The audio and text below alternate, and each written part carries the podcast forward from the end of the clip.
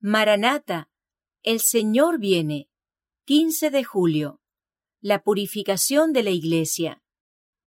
Se sentará para afinar y limpiar la plata, porque limpiará a los hijos de Leví, los afinará como a oro y como a plata, y traerán a Jehová ofrenda en justicia.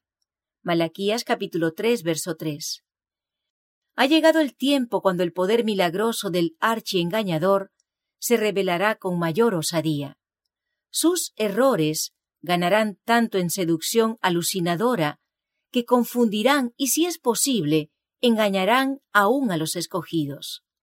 El príncipe de las tinieblas y sus malos ángeles están obrando sobre la cristiandad e induciendo a los que profesan el nombre de Cristo a colocarse bajo el estandarte de las tinieblas para luchar contra los que guardan los mandamientos de Dios y tienen la fe de Jesús.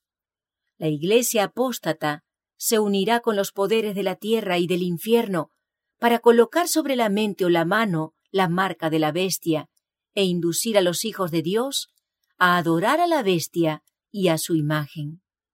Procurarán obligarlos a renegar de su fidelidad a la ley de Dios y a rendir homenaje al papado.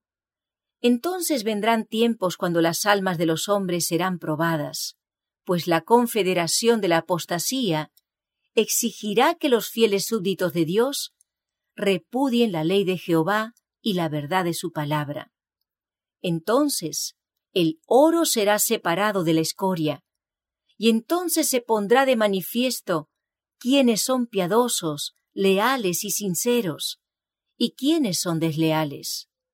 ¿Qué cantidad de tamo será aventado entonces por el bieldo de Dios?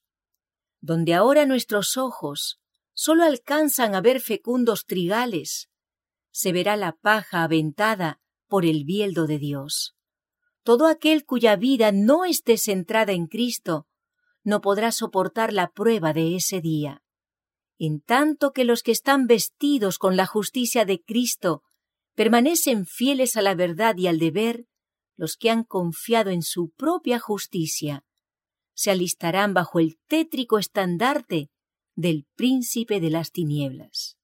Entonces se hará notorio si se ha elegido a Cristo o a Belial.